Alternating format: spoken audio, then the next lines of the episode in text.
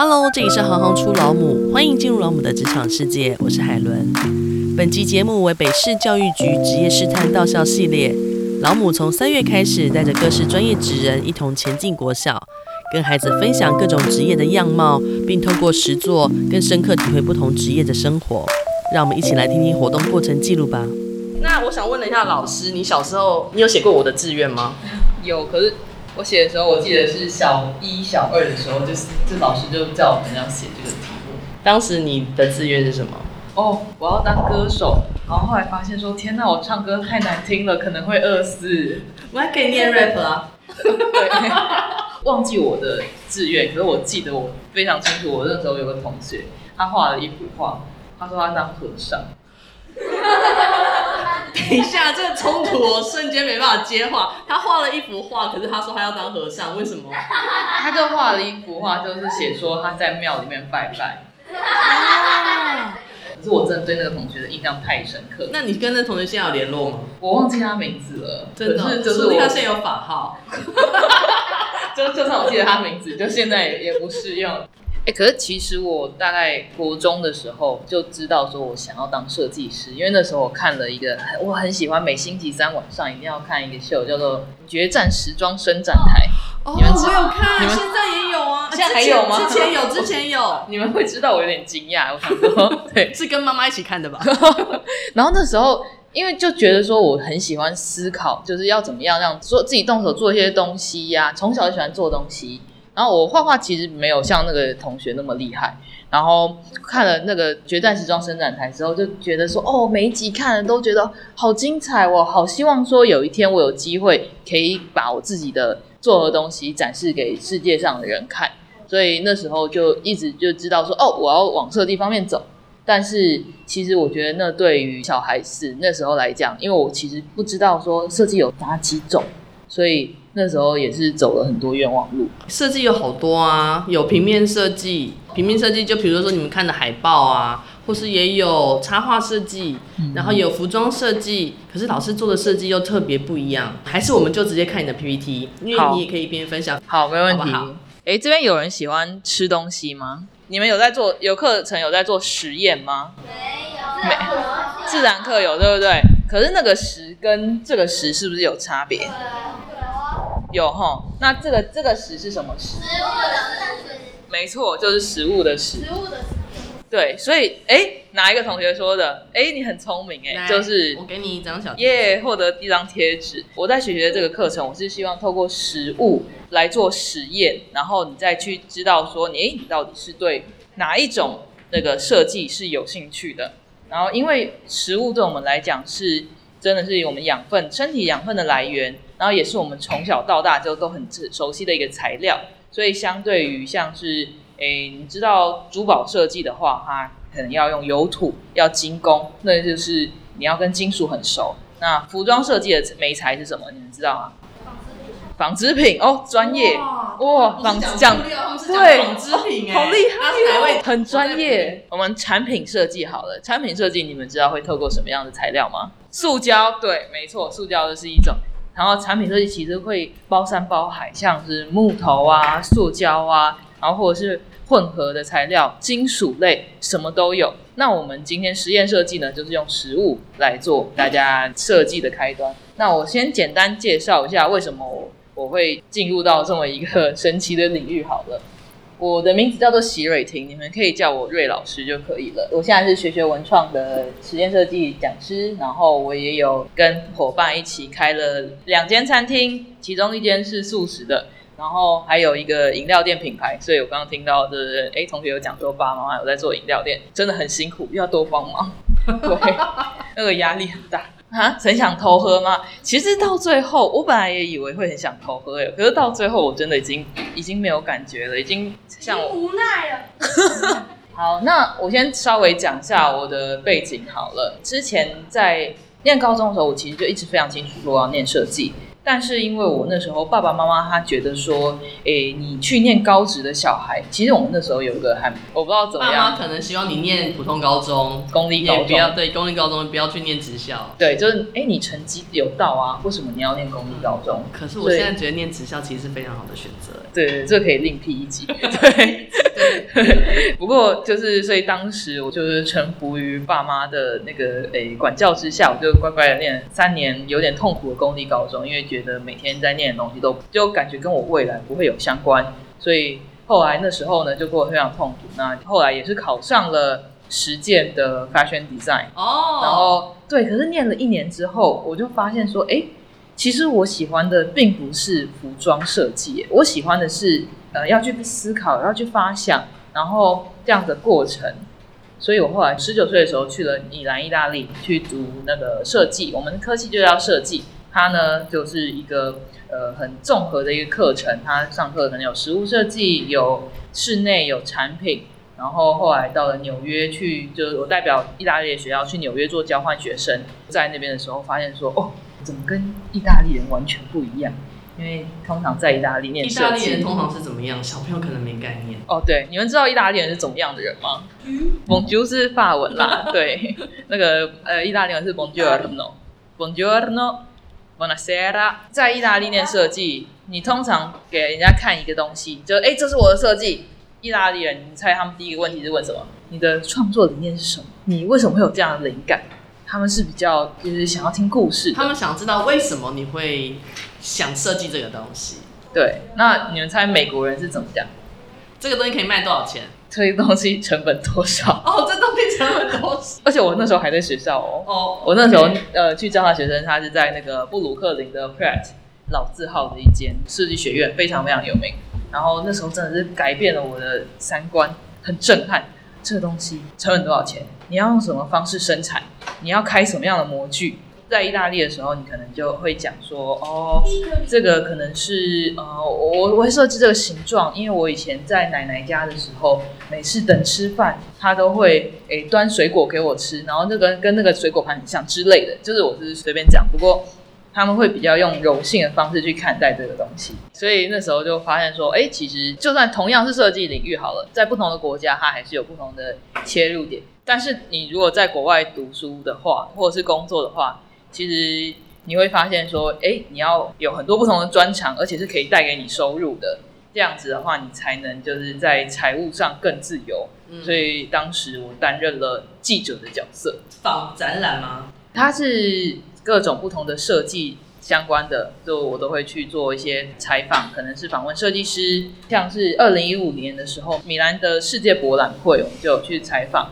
那从那时候呢，我就开始做了一些就是实物设计的的访问，因为那一次的二零一五年的米兰世博啊，它那时候的主题是跟实物相关，所以那时候实物设计这个字啊，在意大利、在欧洲变成一个非常非常夯的。我想问他们，有人知道这是什么吗？它是榨汁机，没错。除了我为了呃工作，为了生存，所以需要去写稿之外，那时候其实也是开发了一个很不一样的视野。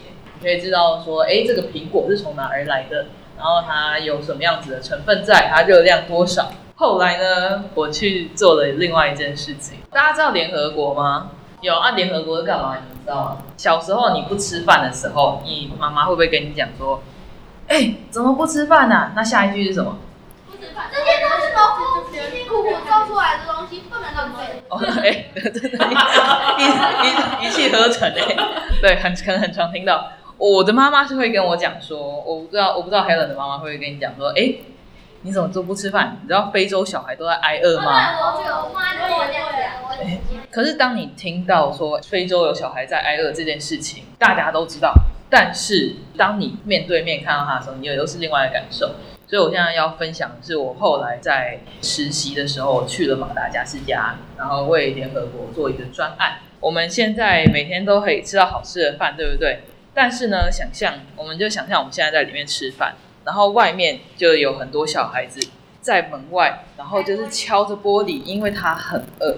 他希望说，你可以分他分他一口饭吃，又或者是给他一点钱，让他可以去买东西。所以你这层玻璃它阻隔的并不是只是室内外的空间，它是一个整个社会阶级，或者是它反映的东西会很多很多。这个实习的工作啊，是改变我人生的一个很大的转捩点。哎，你们知道这是谁吗？蛇。哎，你们没有看过那个电影《马达加斯加》吗？马达加斯加吗？他是谁？吉利安国王，所以其实大家一般想到马达加斯加，就想到哦，好开心哦，动物跳舞哎。可是我们其实实际上啊，我们工作的情况是在这个土地上都是红土，可是它这个土为什么都会尘土飞扬？它是因为它没有树了，它树都被砍光了，然后拿去卖给其他的国家，所以它没有抓地力，所以他们很容易会有很多不同的灾害，沙尘暴、旱灾。可甚至有水灾，因为它就是也没办法储存水分。我们现在可以看到说，在台湾其实我们很幸福哦。我们看到说，哎、这边有问题，然后你就会说，那我要去解决，对不对？那但是当你问题是全部都是问题的时候，你要解决哪个？对，要先从哪里开始？嗯。所以我那时候去联合国要去做的工作就是这样子的一个工作，透过设计的力量，透过品牌的力量，然后去增加他们的收入。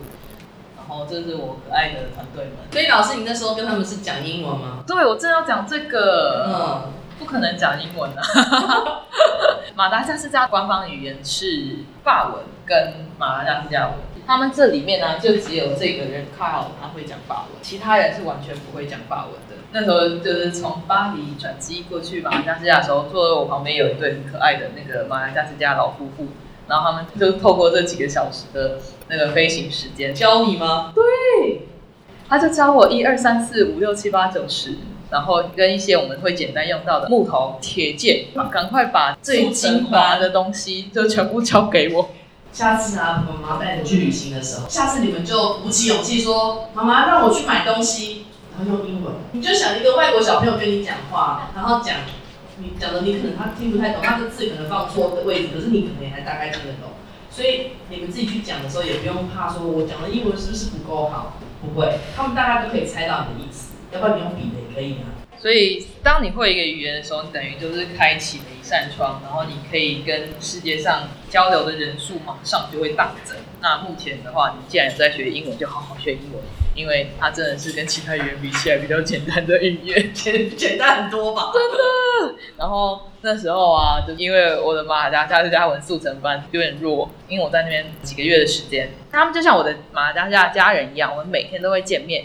那我们在语言不通的情况下，我们到最后也自己发展了一套。语言，对对对对，就属于我们自己的一个，不是马达加斯加文，有点像意大利文啊，因为我们的团队都是从意大利过去的，虽然说都不是意大利人，也有点类似法文的一个语言。然后那时候，因为我有遇到那个法航罢工，所以他们其实是没有办法帮我做什么欢送会。法航的罢工就是法国航空公司。对。什么叫罢工？你们知道吗？谁知道什么是罢工？好。就比如说觉得不行不行，我薪水太少，然后只有我一个人觉得很少吗？不是，全班的都觉得我薪水都觉得我们的薪水很少。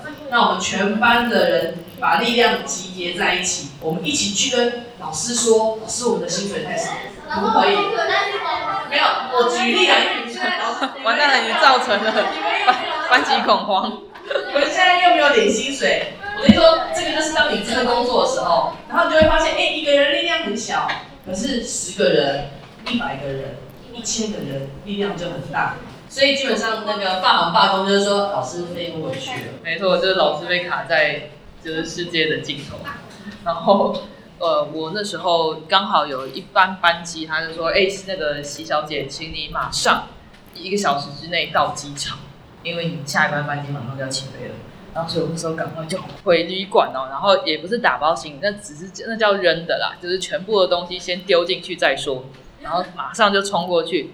结果呢，我不知道他们怎么样知道这些消息的。他们到一个我们的就中继点，然后他就到那边，然后追着我的车，然后就说：“我要送一些礼物给你。”哦，那时候感动了吧？对，我们是完全不会讲就是对方语言的人哦，可以培养出这样子的感情，因为他们也很感谢我们的帮助，他们也感受到我们的珍惜，这是我后来没有办法做一般的设计工作的一个最大的原因。这是我们那时候在呃马达加斯加的皇后寝宫，他做了一个展览，那这个展览我们就把这些工作者的脸放很大很大。然后就在他们的窗户上，那他们其实看到的时候是非常感动的哦。他们从来没有想过，哦天哪，他会这么被重视。没错，我的脸居然可以在我们的皇后寝宫上面，对他来讲，他可能可以增加非常非常多的自信。他们看到很多人都哭，所以那时候我会发现说，哎，完蛋了，回到意大利我没有办法做一般的设计，而且那时候我得到的工作是，呃，去一个宝叉叉饭店。然后去帮他设计家具的陈列，你要怎么样陈列的大很多人梦寐梦寐以求的工作。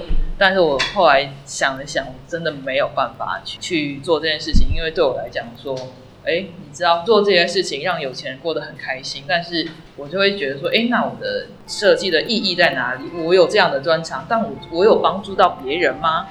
然后我就这从这时候开始选了一条跟一般的设计师不太一样的路。大家知道这是什么东西吗？猜猜看。洗衣机。没错。那这个东西呢？后来我回台湾之后，我就进入了循环经济的领域啦，就是会用回收物来做设计。这个是他们要如何把这个坏掉的洗衣机拿去拆解，然后之后再把它作为可以让它有重获新生的意思。就回台湾，然后做了一些展览，让更多人接受到，就是哎，原来这些垃圾啊，可以有新的用途。进入到那个领域之后呢，就是现在也是有继续在做这个，然后另外一方面，我也希望透过我的力量可以影响到更多的人。那所以我们就也跟呃团队开了这间餐厅在民生社区啦。它其实不只是一间餐厅哦，它算是我们的一个呃孵化器，就是我们有什么 idea，然后有什么想法，有什么想要做的事情，我们就会邀请有很多不同专长的人在这边去把它做一个实现。那透过吃这个东西，它是最能够影响人的，因为你吃进去肚子里嘛，就大概这样子。谢谢老师，谢谢。